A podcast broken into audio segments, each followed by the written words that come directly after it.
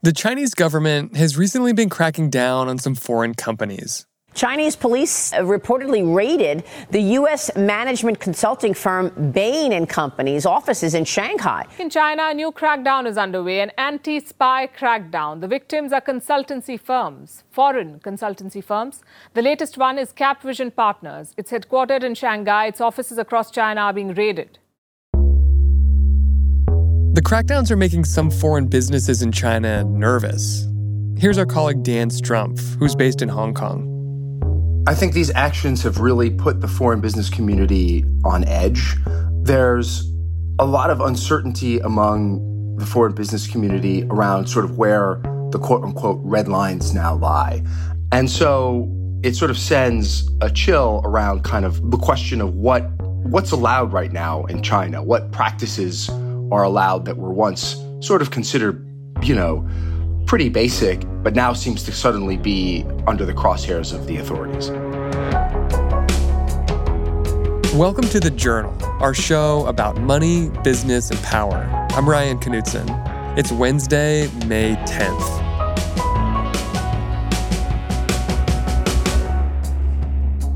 Coming up on the show, why doing business in China might be getting harder.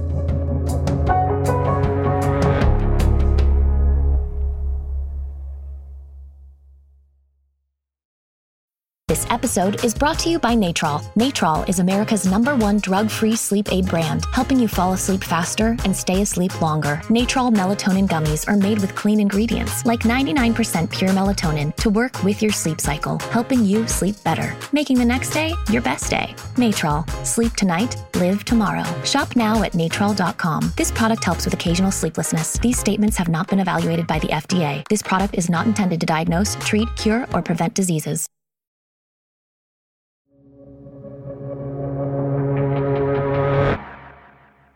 The kind of companies China is zeroing in on are foreign consulting firms.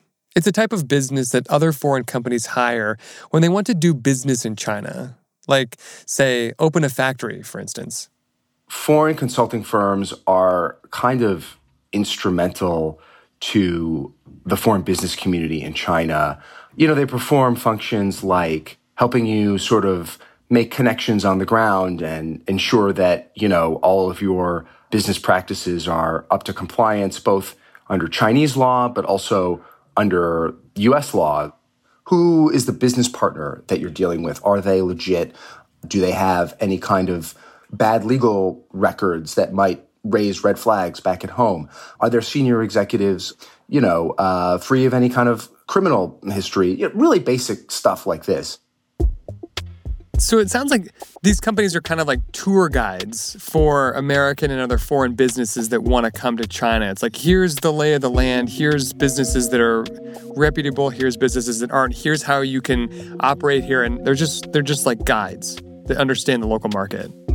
Yeah, that's a good way to put it. I mean, in many ways, they are kind of tour guides. Many of these firms provide other services too.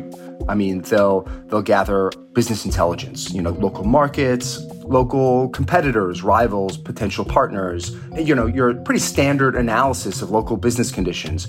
Sometimes they'll provide an analysis of local political conditions as well, and, and you know, just kind of act as intermediaries, operators, tour guides, as you said, getting business done. These due diligence firms don't just help foreign companies understand the lay of the land in China, they also help make sure they don't run afoul of US sanctions. You've got, over the last few years, just a huge array of new sanctions coming out of Washington on Chinese businesses, on the way that business can be done in China, sanctions on governing supply chains coming out of China, in particular coming out of the Xinjiang region, where China's been accused of illegal forced labor practices. And so you've got this more and more complicated web of rules and sanctions kind of governing how to do business in China coming out of the US at a time when China is also becoming more concerned about the ways that foreigners operate, really raising the need to make sure that, you know, all your ducks are in a row when you're doing business in China. Over the past few decades, these firms have allowed foreign businesses to flourish. But more recently, China seems to have grown wary of them. The signals have been, I think, quite subtle, but in hindsight, there, there have been signs that China has been growing more protective over its control of information and information that flows to the outside world. I mean, these are entities that are on the ground in China, gathering information, looking into things, rooting around, rummaging around on the ground, talking to people. A few weeks ago, China updated its espionage laws and did so in a way that made these due diligence firms concerned. It essentially broadens the definition of espionage to a whole much wider category of activities that some in the foreign business community say seems pretty potentially sort of everyday mundane business behavior. I mean, and it's also broadening the category of what the state can sort of look into and what authorities can can seize from people, electronics and computers and things like this, sort of uh, digital assets and heightened sort of cybersecurity concerns. The law essentially is widening the net around what the state considers potential acts of espionage. Around the same time, China also started putting pressure on some of those due diligence firms. Chinese authorities raiding the office of a U.S. firm in Beijing and detaining five of its local staff. U.S. corporate due diligence firm Mintz Group reported the incident late Thursday and since closed its Beijing office. You start to get news of some of these raids and police visits that start to happen among some of these foreign consulting firms in China. In March, we get word that a company called Mintz Group was raided by the authorities and five of its staff members in Beijing were detained. About a month later, news breaks that the office of Bain, the management consulting company, was visited by authorities and some electronics were taken as relations between Beijing and Washington continue to deteriorate, US consultancy giant Bain says Chinese police have visited its office in Shanghai. The firm says it is cooperating with authorities where appropriate. And in just the last few weeks, we've had news emerge that a company called Capvision was also visited by the authorities. And not only did Chinese authorities visit Capvision, they also brought a TV crew. So a couple days ago, CCTV, which is the main sort of state broadcaster in China, came out with uh, a news program, sort of the equivalent of 60 Minutes in the US, broadcast a whole segment essentially documenting the blow by blow of the authorities' visit to Capvision offices in China.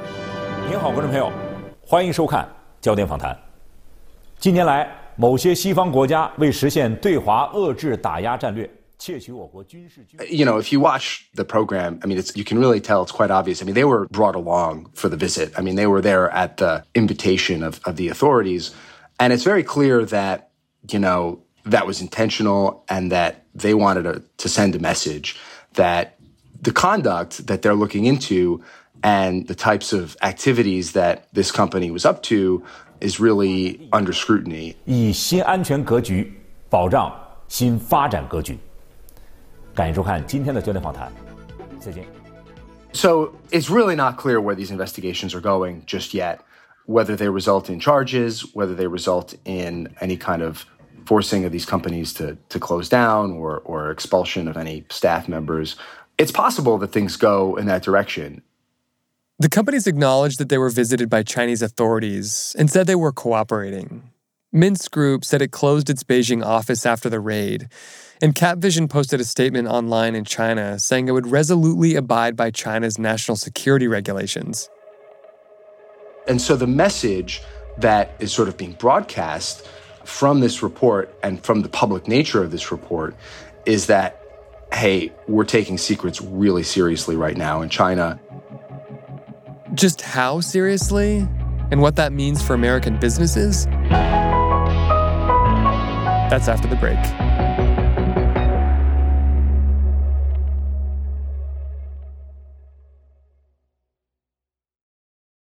This episode is brought to you by Natrol. Natrol is America's number one drug free sleep aid brand, helping you fall asleep faster and stay asleep longer. Natrol melatonin gummies are made with clean ingredients, like 99% pure melatonin, to work with your sleep cycle, helping you sleep better, making the next day your best day. Natrol. Sleep tonight, live tomorrow. Shop now at natrol.com. This product helps with occasional sleeplessness. These statements have not been evaluated by the FDA. This product is not intended to diagnose, treat, cure, or prevent diseases.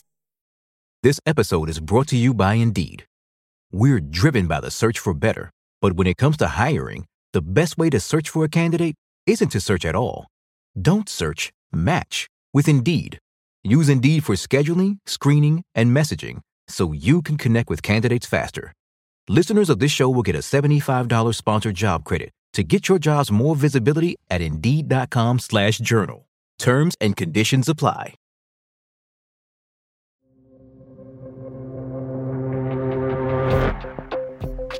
Why do you think China is cracking down like this or trying to send this message?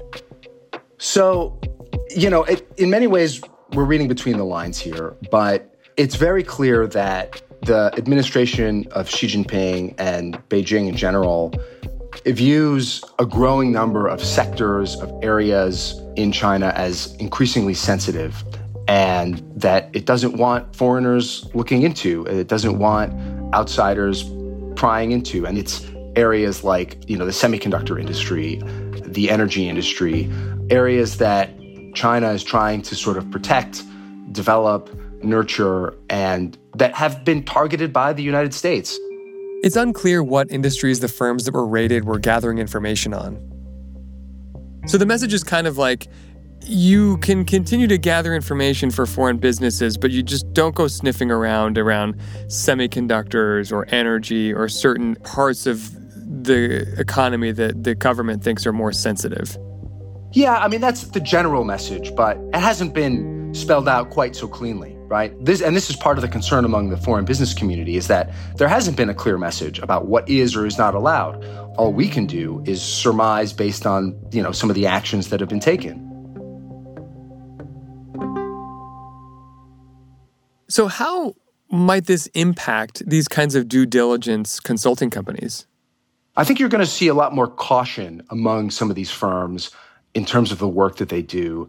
And I think you're going to see as well a heightened level of concern coming from some of their clients that work with them about what is and isn't allowed and what areas they are and aren't looking into.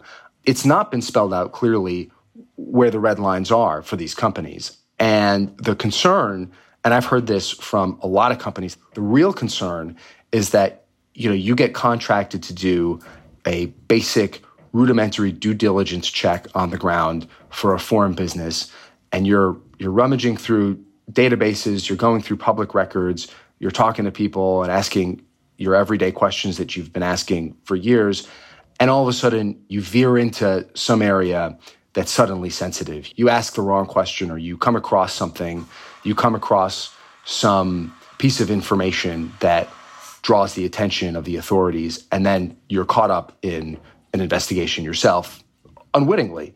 This is the real fear that a lot of these companies are now confronting when it comes to this sort of work. So, what do you think this will mean for foreign companies that want to operate in China in general? I think it will make it more difficult for foreign companies to operate in China. And it's actually quite confusing to a lot of companies operating in China because you've gotten a real series of mixed messages from Beijing in the last couple of months.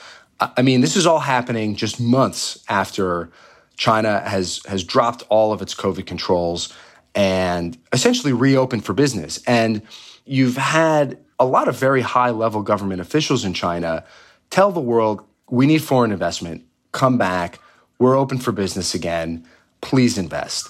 And so the messaging has been very confusing.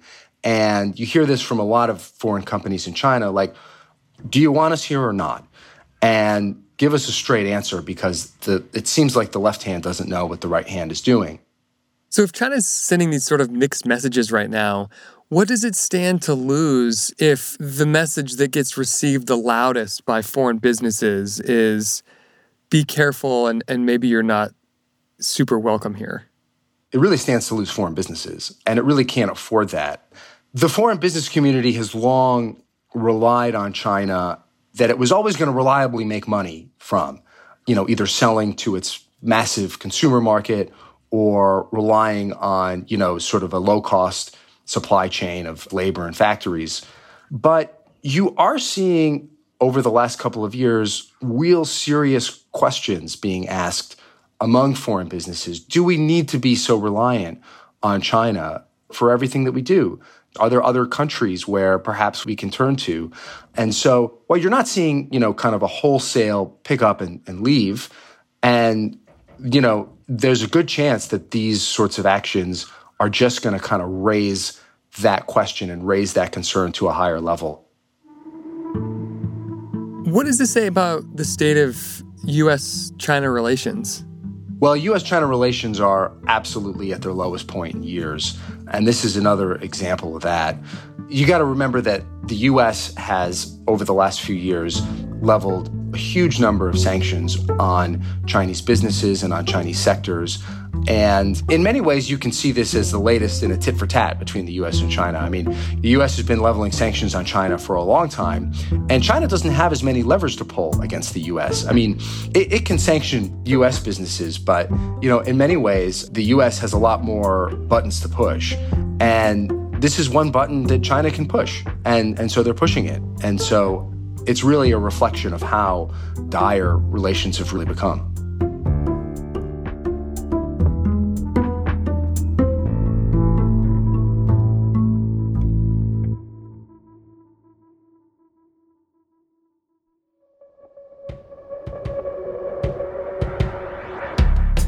That's all for today, Wednesday, May 10th. The Journal is a co production of Gimlet and the Wall Street Journal. Additional reporting in this episode by Lingling Wei. Thanks for listening. See you tomorrow.